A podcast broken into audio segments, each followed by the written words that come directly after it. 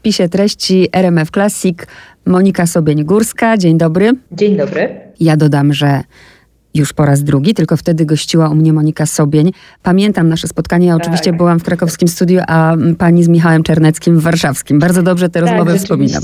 Pamiętam, to było w 2018 tak. roku, czyli 4 lata temu. Tak. E, pamiętam, że byłam wtedy w ciąży. O, także takie wspomnienia. O, ale to jeszcze nikt o tym nie wiedział.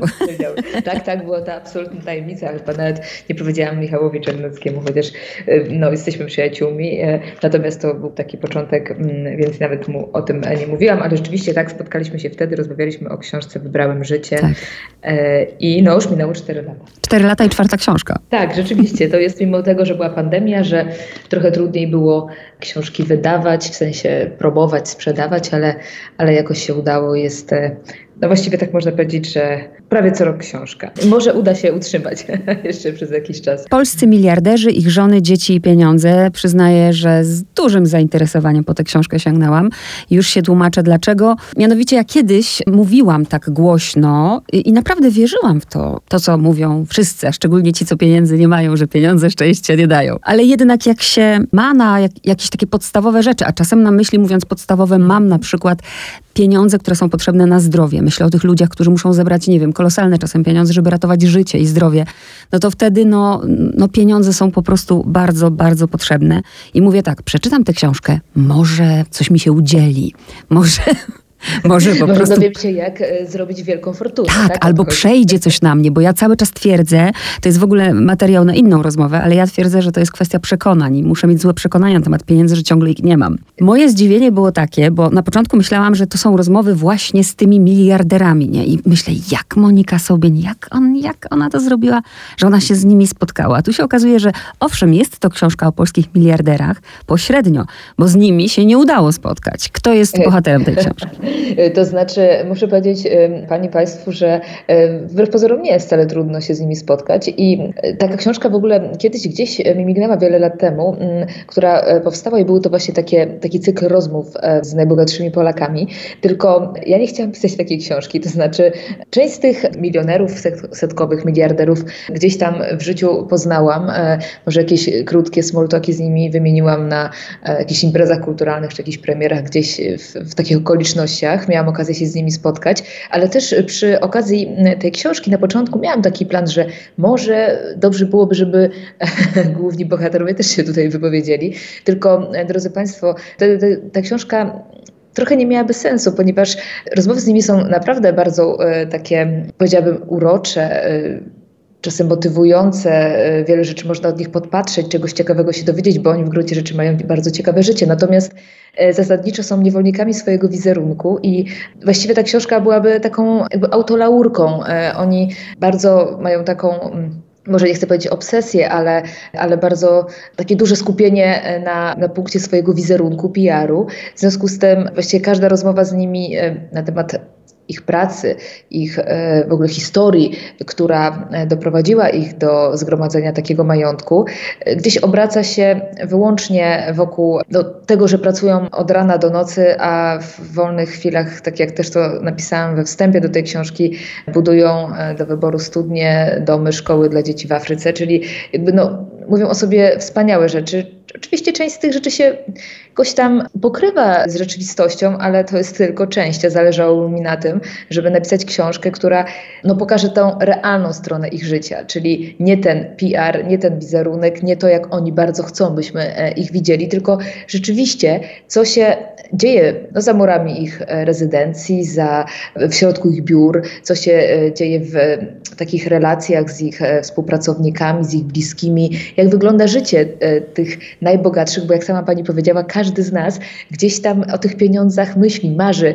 W ogóle pieniądze są takim elementem, który w dużej mierze decyduje o naszym życiu, w, w takim sensie, że wybieramy szkołę e, dla siebie, dla e, dziecka, miejsce e, do życia, do mieszkania, do pracy, no właśnie pod kątem pieniędzy, potencjalnie możliwości zarabiania tych pieniędzy. W związku z tym te pieniądze nami, nami rządzą i Inna sprawa jest, że w ogóle mm, jest rodzaj pewnego, pewnej legendy, tajemnicy, która się wokół tych najbogatszych e, gdzieś buduje i na przykład sukces takich produkcji czy serialowych, seriali dokumentalnych, programów o najbogatszych, najczęściej to dotyczy oczywiście tych najbogatszych w Stanach Zjednoczonych, gdzieś na zachodzie, bardzo nas, no teraz akurat w związku z aktualną sytuacją na Ukrainie też się przyglądamy tym, e, tym oligarchom, na przykład rosyjskim, prawda, mhm. ale generalnie jest to coś, co nas interesuje, bo myślimy sobie o tym, czy, czy naprawdę jest tam tak dobrze, jak nam się wydaje, no bo jednak prawie każdy z nas gdzieś, przynajmniej na jakimś etapie swojego życia,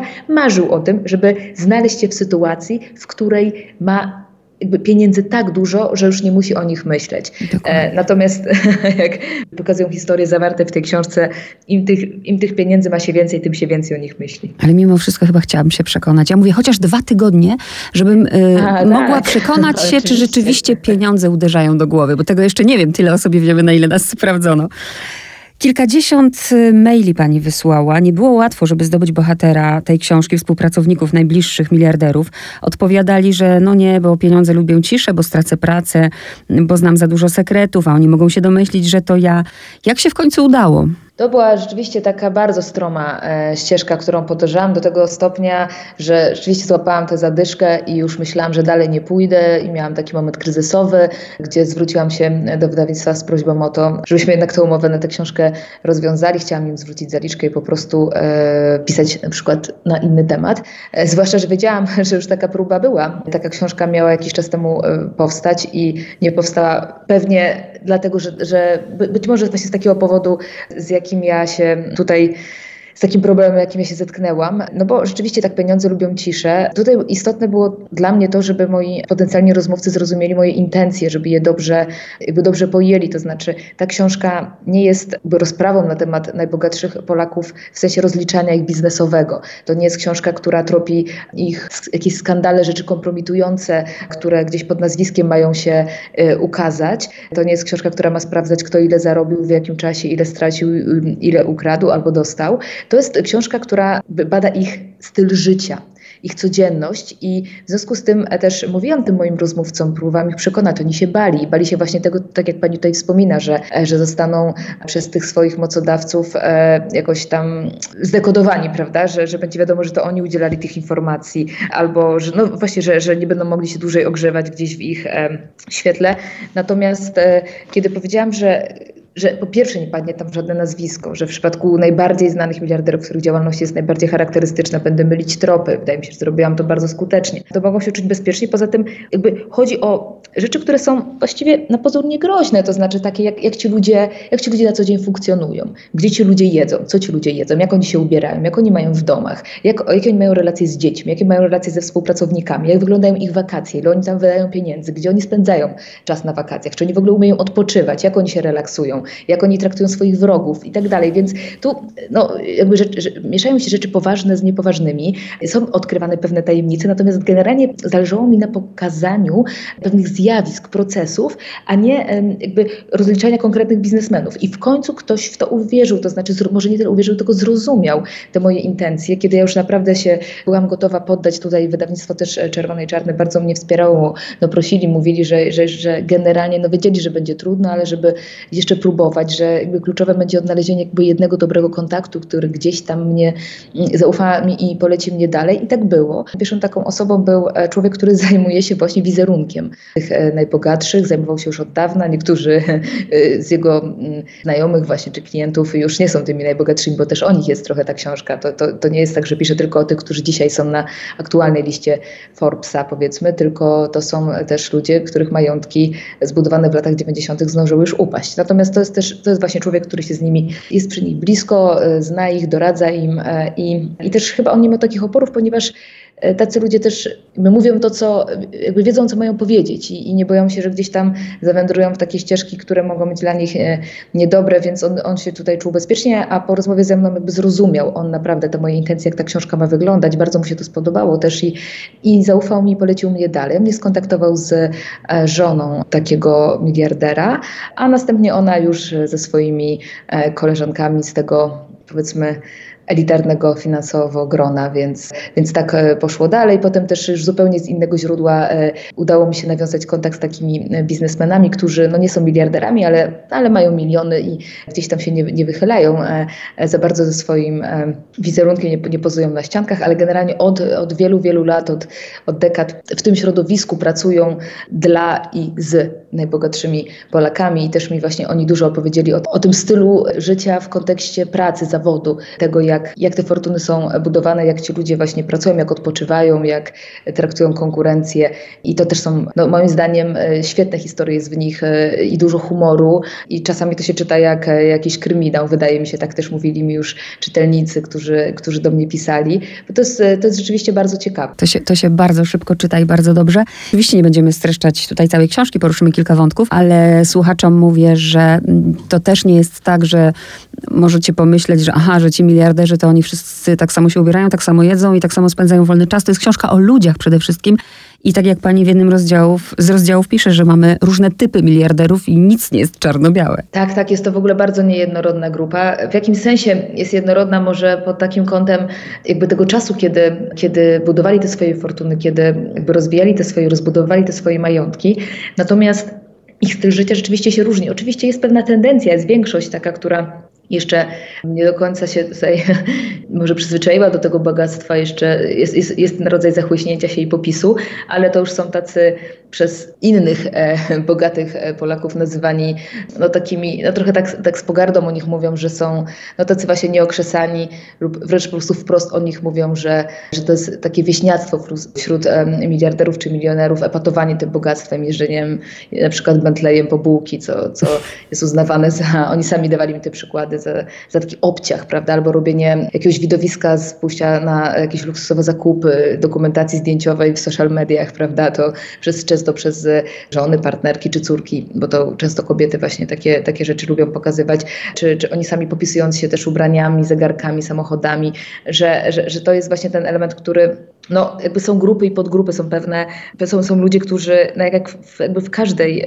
wydaje mi się, dziedzinie życia, czy zawodzie, czy, czy, czy właśnie jakichś takich grupach społecznych, gdzie no swój ciągnie do swego i są ludzie, którzy, dla których popisywanie się majątkiem jest, no być może łagodzeniem jakichś swoich kompleksów, czy, czy wypełnianiem deficytów, a, a, a dla innych, którzy tych kompleksów nie mają, jest to po prostu wstyd i obciach i to są ludzie, którzy naprawdę ubierają się bardzo minimalistycznie, choćby to, że nie płacą nie wiadomo jakich pieniędzy w sklepach, tak, że, że nie wydają fortuny na, na, na, na ubrania na przykład, a, a są tacy, którzy, którzy przeciwnie, no, cały czas ten wizerunek zewnętrzny jest dla nich bardzo ważny. Zaintrygowali mnie właśnie ci, bo to jest książka o polskich miliarderach. Ja kiedyś czytałam o jakimś amerykańskim, jest tak bogaty, ale nikt, tak jak my mamy czterech takich, bo pani o nich pisze, którzy nie widzieli ich wizerunku, którzy po prostu nie wiedzą, kim oni są, nie ma o nich żadnej wzmianki i tamten właśnie Amerykanin sobie spokojnie jeździ metrem, żyje sobie jak każdy człowiek, a jest po prostu, siedzisz obok niego w tym metrze i nie masz pojęcia, że siedzisz obok. U tak, nas też tacy są.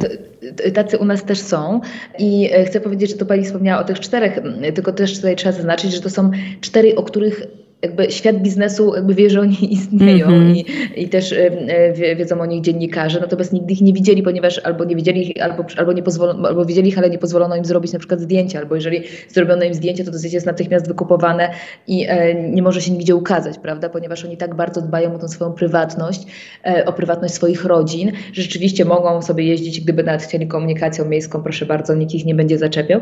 Natomiast ilu jest takich, o których jakby ten świat, może, może nie tyle biznesu, coś powiedzmy świat mediów nie wie, to jest inna sprawa, ich może być o wiele, wiele więcej. Jest ten ostatni rozdział w tej książce, mój zresztą ulubiony, który nosi tytuł Miliarderzy z prowincji i tam e, mówimy o takich e, ludziach, o, po pierwsze, o których nie wiadomo, prawda, publicznie jakby nie wiadomo, że oni mają aż takie pieniądze, to jest jedna sprawa. Są też tacy, którzy płacą za to, żeby się nigdzie jakby artykuły o nich nie, nie ukazywały, żeby się w żadnych rankingach nie znaleźli.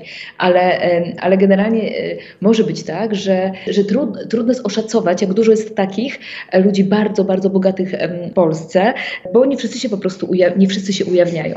Mm -hmm. I też e, nie muszą płacić podatków w Polsce, tak żeby można było o tym wiedzieć, analizując ich zeznanie podatkowe. Prawda? I to też jest to... ciekawe, bo jak czytamy listę tak. Forbesa, to myślimy sobie, o wow, a właśnie, są tacy, którzy na tej liście wcale by nie musieli się znaleźć, a są tacy, którzy mogliby, a nie chcą.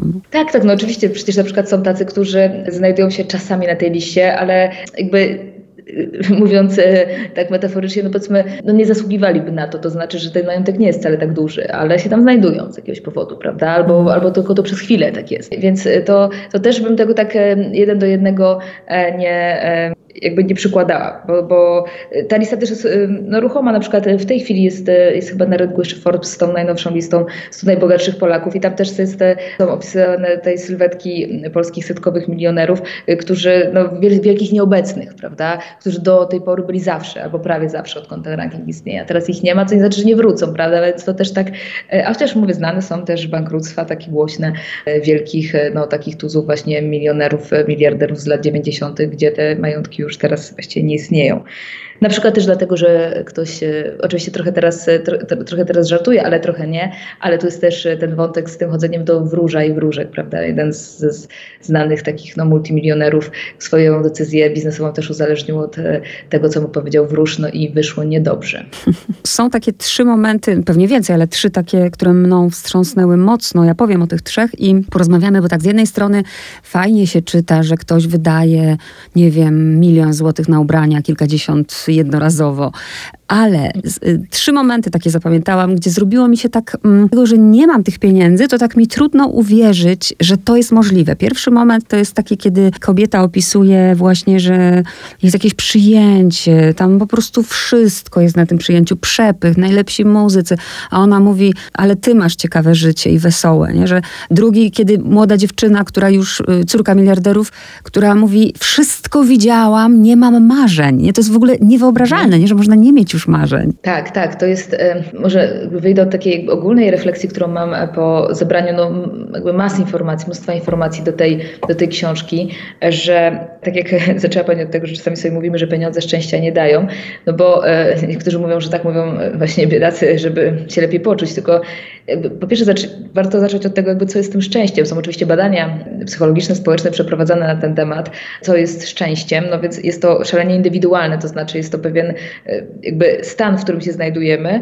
gdzie, gdzie jakby czujemy się, czujemy się dobrze, czujemy się spełnieni. Nasze życie, czujemy, że nasze życie ma sens, więc pieniądze o tyle mogą, może one nie, nie mogą dawać szczęścia, ale dają pewne elementy, które do tego jakby stanu spokoju i spełnienia się przydają i to jest właśnie na przykład poczucie bezpieczeństwa. To jest to, co, o czym Pani powiedziała na samym początku, czyli że w, w sytuacji jakiegoś kryzysu zdrowotnego na przykład nie musimy e, w popłochu zbierać, e, zbierać pieniędzy, prosić ludzi, e, żeby na przykład ratować życie swoje czy członka rodziny, tylko po prostu nas na to stać, że stać nas na to, żeby wyjechać na leczenie za granicę i tak dalej, i tak dalej. Natomiast to jest element, jeden z elementów, czyli właśnie coś, co rozszerza nasze poczucie bezpieczeństwa w takim zakresie. Drugą sprawą może być po prostu coś, co jest wygodą, prawda? Czyli mamy wygodne życie, czyli nie musimy się męczyć, nie musimy sami gotować, sprzątać, nie musimy stresować się myśląc o tym, czy mnie wyrzucą z pracy i tak dalej. Jakby wie, wiele takich rzeczy, które mogą wpływać na nasz stan jakby takiego doraźnego zadowolenia.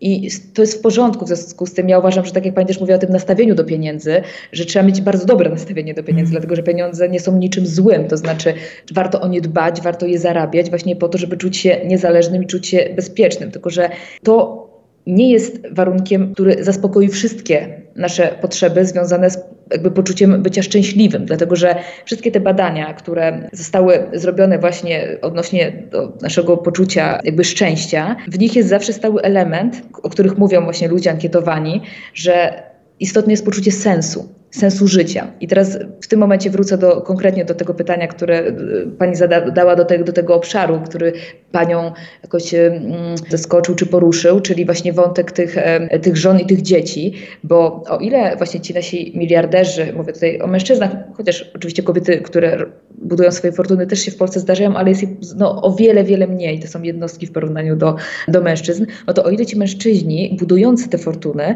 dla nich praca stanowi właśnie ten motor, ten sens, to jest i adrenalina, to jest pewien drive taki życiowy, który ich nakręca i jakby sprawia, że oni mają cel, do którego dążą, to bardzo często ich dzieci, które są już wychowywane w takich e, domach, gdzie jest wszystko od samego początku, a jednocześnie ich życie jest zaprogramowane już e, jakoś, bo pewnych rzeczy się od nich oczekuje, bardzo konkretnych, e, sprawia, że oni mówią, bo ja z nimi rozmawiałam, to są już oczywiście dorosłe, dorosłe dzieci, chociaż też zdarzyło mi się właśnie rozmawiać z taką nastolatką, która jest właśnie córką takich multimilionerów, gdzie właśnie ona mówi, że ona wszędzie była, wszystko widziała, że ona nie ma marzeń, właściwie nie ma też za bardzo przyjaciół, nie ma znajomych, siedzi właściwie cały czas z komórką w ręku i ma bardzo duże, to już inna sprawa, że też ma bardzo duże takie, takie deficyty emocjonalne, o których mówi brak kontaktu właśnie głównie z ojcem i tak dalej. Natomiast jakby mówiąc o tym, że czy pieniądze dają szczęście, czy te dzieci się czują szczęśliwe, to bardzo często właśnie się nie czują z tego powodu, że jakby ich ambicja jest też wygaszona, bo często, tak jak mówiłam na początku, że pieniądze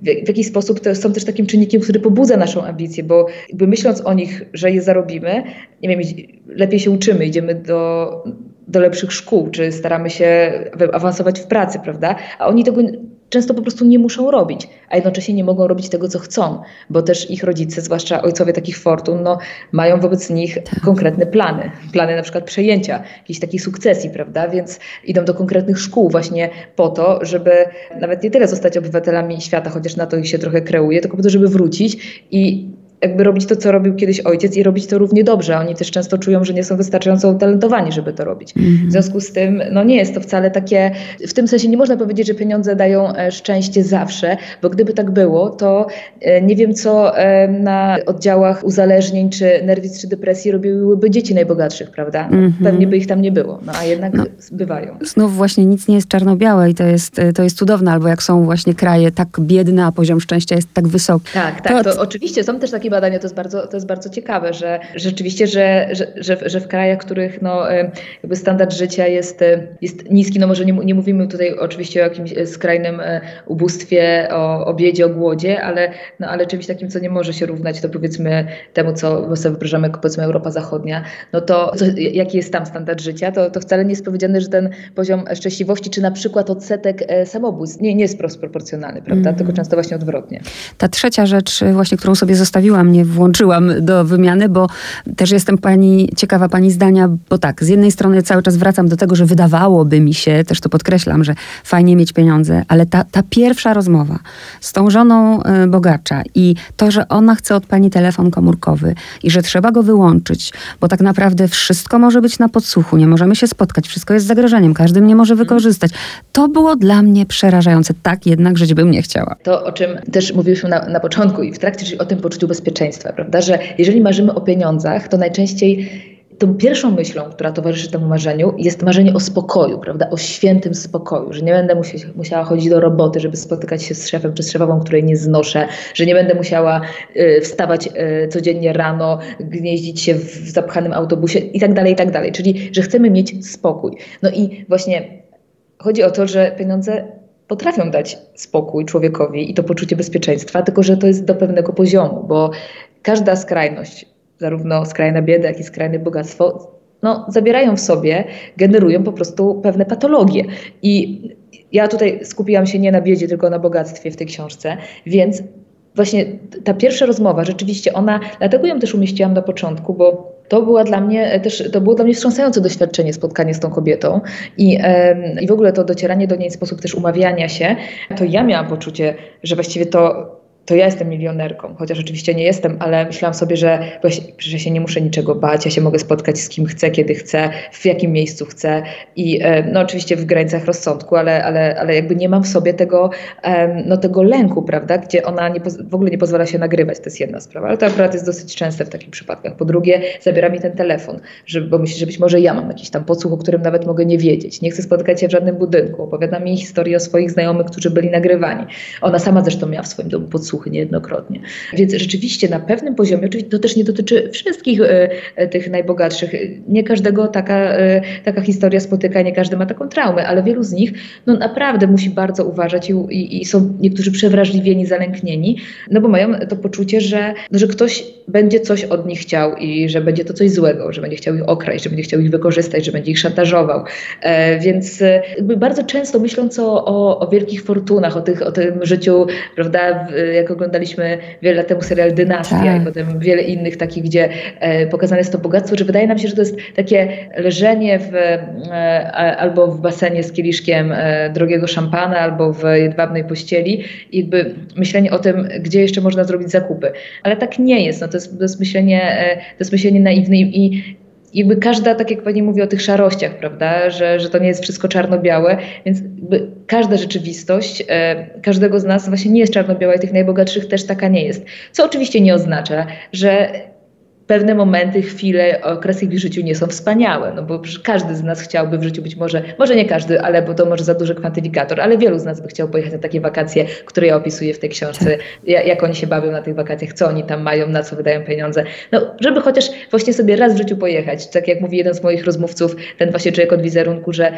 warto, fajnie koło takich ludzi się mm, trochę pokręcić, e, ale to jest e, rodzaj takiego, takiej egzotyki, jakby odwiedzić chatę pigmejów, prawda? Czyli, że nie jestem z tego świata, ale wchodzę, przyglądam się, podoba mi się to, trochę z tego korzystam, ale, ale wychodzę, no bo, no bo reguły tego świata nie są e, wcale tak, tak, tak, tak piękne, czy tak ekscytujące, czy tak kuszące, jak e, by się mogły wydawać. To, co mnie zaskoczyło, to wydawałoby mi się, że właśnie to takie nasze, polskie i na takim poziomie wcale niebogatym, że, y, że, że u nas w ogóle jest taka kultura, nie wiem czy jeszcze, ale przynajmniej tak stereotypowo myślimy, że jak sąsiad ma nowy samochód, to nie mówimy, ale fajnie, też chcę tylko, żeby mu, nie wiem, piorun trzasnął w ten samochód na tak. tej zasadzie.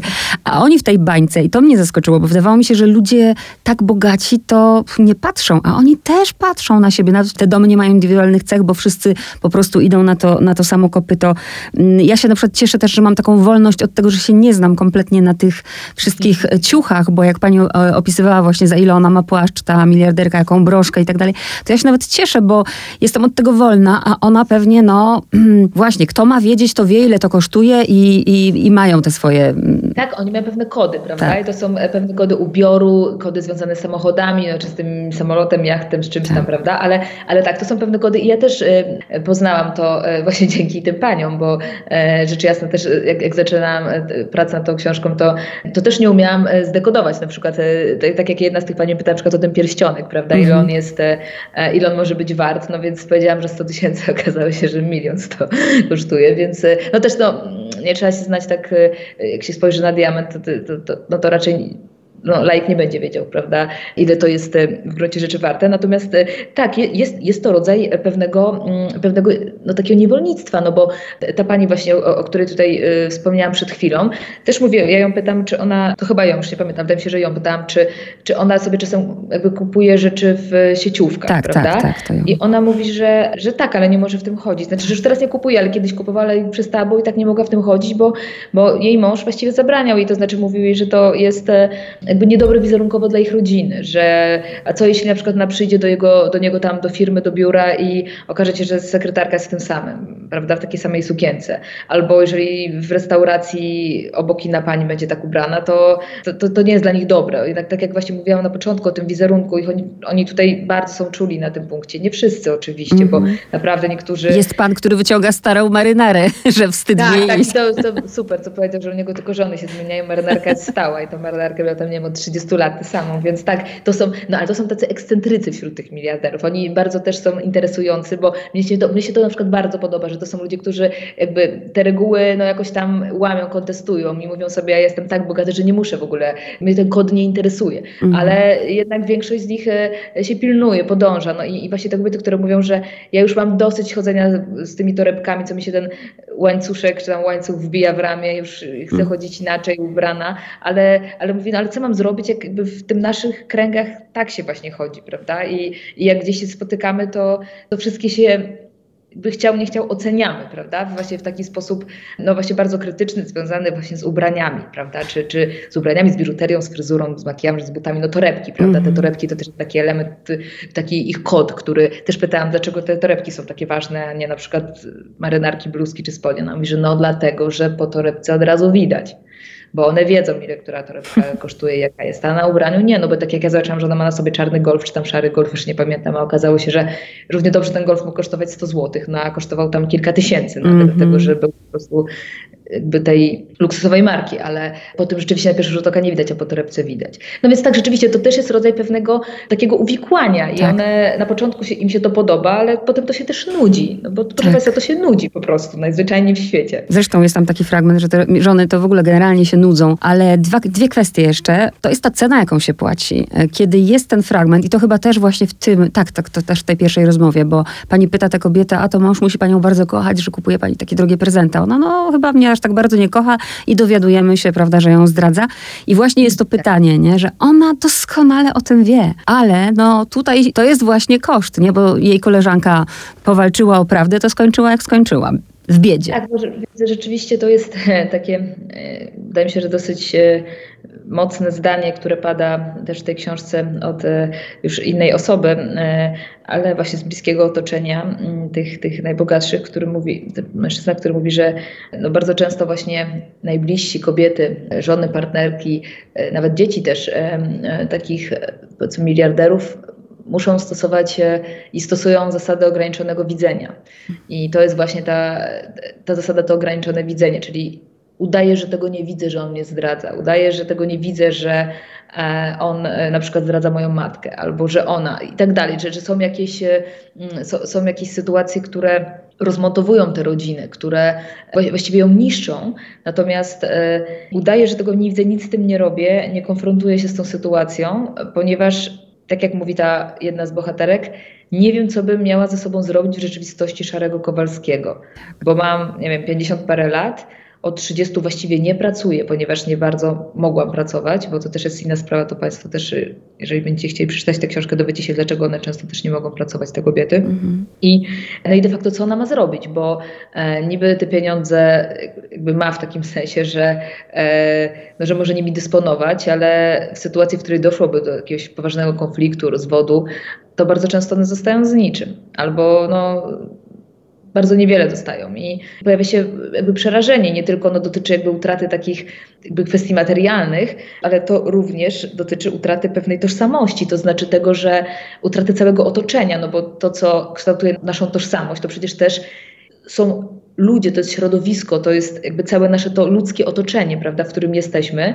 I proszę mi wierzyć, że Właściwie wszystkie one mi powiedziały takie, które miały tego typu, powiedzmy, dylematy, że albo próbowały jakiegoś buntu, że w takiej sytuacji one zostają same. Wszyscy przychodzą na stronę tego silniejszego, tego bogatszego, więc one się też tego boją i często po prostu nie patrzą, udają, że nie widzą, albo, się, albo też żyją w stresie takim, że pewnego dnia e, mogą się zużyć po prostu. No i w mhm. końcu zostanie im powiedziane to, że jednak że, że, że jednak to jest koniec.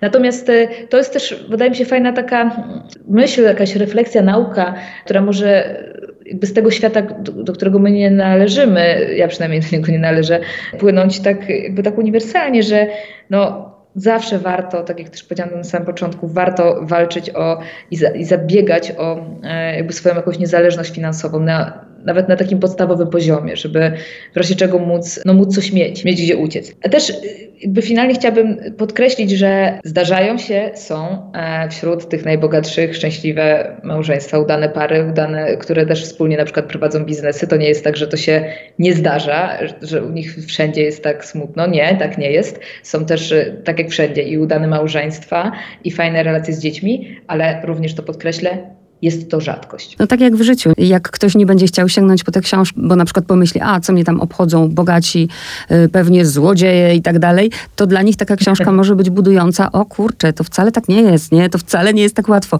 A ostatnia... Taki uniwersalny tak. trochę yy, też może powiedzieć przypowieści tam. Tak, tak, tak, tak. Tam są. Tak. Właśnie ci, którzy zarabiają te pieniądze, ich samotność i pani już powiedziała dzisiaj, że te dzieci właśnie nie bez przyczyny lądują w tych gabinetach terapeutycznych i też o tych wielu mm, ludziach, o tych miliarderach pomyślałam w kategoriach naprawdę holizmu, pracoholizmu. Tam jest ta historia jednego człowieka, który marzył o tym, prawda, że jak dobije czterdziestki, tak. to zarobi tyle pieniędzy, że już potem nie będzie nic robił. Ale okazuje się, że to już jest jakby przymus, to już jest obsesja, nie? On nie potrafi żyć bez pracy. To też jest smutne. To, to, to, to, też było dla mnie takie dla mnie zaskoczenie, jak też zaczynałam pisać tę książkę, no miałam jakieś oczekiwania, też nie byłam wolna od jakichś stereotypów, czy pewnie jakichś tam skryptów myślowych, które, tak jak pani też wspomniała, co myślimy tam o tych najbogatszych, ale nie sądziłam, że oni aż tak, aż tak ciężko pracują i że są aż tak bardzo uzależnieni od pracy.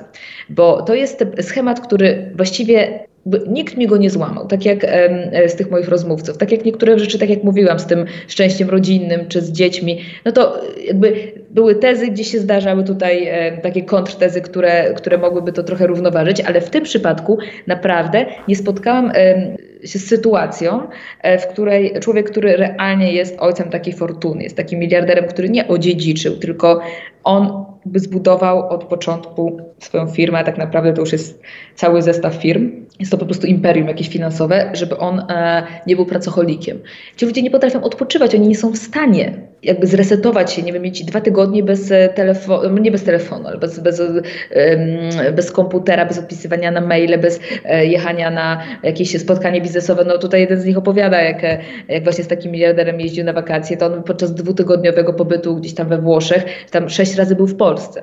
No bo cały czas jednak były niecierpiące zwłoki spotkania, wiele rzeczy ważnych dla firmy się działo. To, to też bardzo często jest jednak sterowane cały czas jakby centralnie, to znaczy oczywiście ludzie na tym poziomie finansowym mogą i mają ludzi, menadżerów, dyrektorów, którzy im tym biznesami zarządzają, ale tak naprawdę wszystko jest finalnie przez nich samych sterowane ręcznie. No, w takim sensie, że oni po prostu w poważnych rzeczach nie odpuszczają. No i naprawdę nie potrafią, nie potrafią się od tej pracy odciąć, nie potrafią odpoczywać.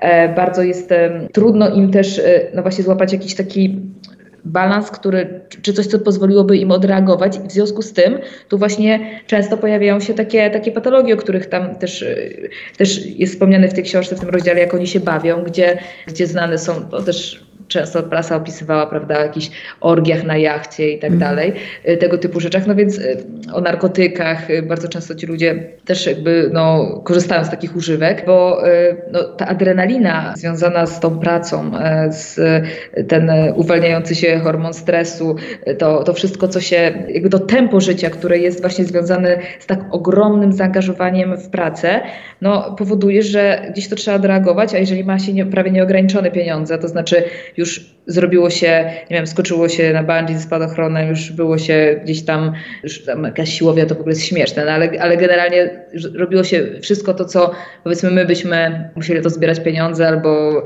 albo jakoś, nie wiem, mentalnie się przełamywać, a oni to już robią da, od dawna, no to ta granica jest przekraczana, no bo, bo, bo, to przestaje działać już w pewnym momencie. W związku z tym to też właśnie rodzi, rodzi jakieś patologie i nieszczęścia czasem. Ale tak, są bardzo, to, to trzeba przyznać też uczciwie, że, że są bardzo zapracowani, nawet nie bardzo często korzystają z tych pieniędzy, które mają, tak. bo no po prostu doba jest za krótka, no bo, bo cały czas o tym myślą, o tym jak, e, jak te pieniądze dalej inwestować, jak, jak robić ekspansję, jak to robi e, konkurencja, e, co kupić, co sprzedać, jak się uchronić. No to jest, jest, jest taki fragment, jeszcze na koniec powiem w tej książce, gdzie, gdzie dzwoni taki, taki biznesmen do takiego właśnie miliardera i mówi, że ma, jest, jest oferta takiego pałacu do kupienia, a w ogóle to oni tutaj sobie siedzą z takim znanym tutaj w ogóle laureatem Oscara, bo tutaj jeszcze takie międzynarodowe towarzystwo było i tak sobie popijamy winko i o tym rozmawiamy i on mówi, Boże, kiedy ja będę w takiej sytuacji, że, że, że będę tak samo po prostu siedzieć, pić wino z laureatem Oscara i się tutaj wyluzować, bo właśnie mam tutaj 17 telefonów i, i, i, jestem jeszcze cały czas w firmie. No więc to jakby to nie spada z nieba. Tak, a ja jeszcze podsumuję tę rozmowę właśnie, y, drodzy słuchacze, macie na, na początku każdego rozdziału na lewej stronie y, i wyniki różnych raportów i, i wymienione branże, które są źródłami majątku i to, co mnie zainteresowało, że najbogatsi Polacy nigdy wcześniej nie byli tak bogaci jak teraz i tu jest właśnie powołanie na tę listę z 2021 roku, to czemu my teraz aż tacy mogę bogaci? powiedzieć, jak jest, że, że już w 2022 jest inaczej, bo w 2021, czyli jest, jest jeszcze jakby, są jeszcze bogatsi, to Aha. znaczy e, kiedy, kiedy kończyłam pisać tę książkę pod koniec 2021 roku i ten raport miałam na nim i, i, i się nim posiłkowałam, czyli było wtedy oficjalnie 69 miliarderów w Polsce, w tej chwili jest już ich ponad 80 po roku. Więc e, też oczywiście sytuacje kryzysowe, to była była pandemia, teraz na przykład jest wojna, zobaczymy jak będzie dalej, ale generalnie zawsze sytuacje kryzysowe sprawiają, że jakby te elity finansowe rosną, znaczy jakby dwie skrajności rosną, prawda, i poziom e, ubóstwa i bogacenia się tych najbogatszych, prawda, to, to, to, to jakby się, te, te, dwie strony się jakby umacniają, więc, więc rzeczywiście te polskie, e, te polskie elity również e, e, są coraz bogatsze. Tak, to się zastanawiam, czy w ogóle da się odpowiedzieć na to pytanie krótko. Czy polskim miliarderom pieniądze szczęście dają? Im dają częściej niż ich rodzinom, tak bym powiedziała. Ale, ale nie można powiedzieć jakby jednoznacznie, dlatego że poczucie szczęścia jest sprawą indywidualną. Więc, tak, tak. Więc, więc, więc na to pytanie bym, bym tak odpowiedziała. Natomiast daje, daje im wiele przyjemności, ale bardziej od, bo jeżeli my myślimy o tym, jakby co by nam mogły dać pieniądze, czy pieniądze dałyby nam szczęście, czy nie, to myślimy, pieniądze równa się wydawanie tych pieniędzy, mm -hmm. a u nich pieniądze równa się zarabianie tych pieniędzy. Właśnie. To jest dla nich szczęście, to jest ta różnica, że my myślimy o wydawaniu, a oni myślą o zarabianiu. I bardzo często właśnie towarzysze ich życia, czyli, czyli ich rodziny, żony, dzieci, jakieś rodzeństwo, też jakby dla nich te pieniądze są takim elementem do wydawania najczęściej, jeśli nie są zaangażowani w, w, w działanie w, w firm, no bo oczywiście też bardzo często tam pracują, ale jeśli nie albo powiedzmy pracują, ale niechętnie, no to myślą o tym inaczej. Dla tych miliarderów, dla twórców tych, tych fortun najważniejsze jest zarabiać i to tak. daje im poczucie szczęścia. A ja jeszcze tylko raz wrócę do tego, o co mówiłam o zdrowiu, o tych pieniądzach. Gdyby ktoś teraz się znalazł i powiedział, no tak, ale proszę pani, nawet zdrowia sobie nie kupisz. Ja wiem, zdrowia sobie nie kupię. Nawet można mieć najwięcej pieniędzy na świecie, tylko właśnie chodzi o to, że jak ktoś ma te pieniądze, to może wykorzystać wszystkie możliwości. Właśnie Oczywiście, to jest ta różnica. Tak. Oczywiście, że tak, że może wykorzystać, że może to zrobić szybko, że ma ten komfort. Co nie oznacza, że to się zawsze udaje. Tak. Steve Jobs był bardzo bogatym człowiekiem. Nie udało się go uratować pomimo tych e, pieniędzy, które miał. Monika Sobień-Górska, bardzo dziękuję. Ale było super, bardzo dziękuję.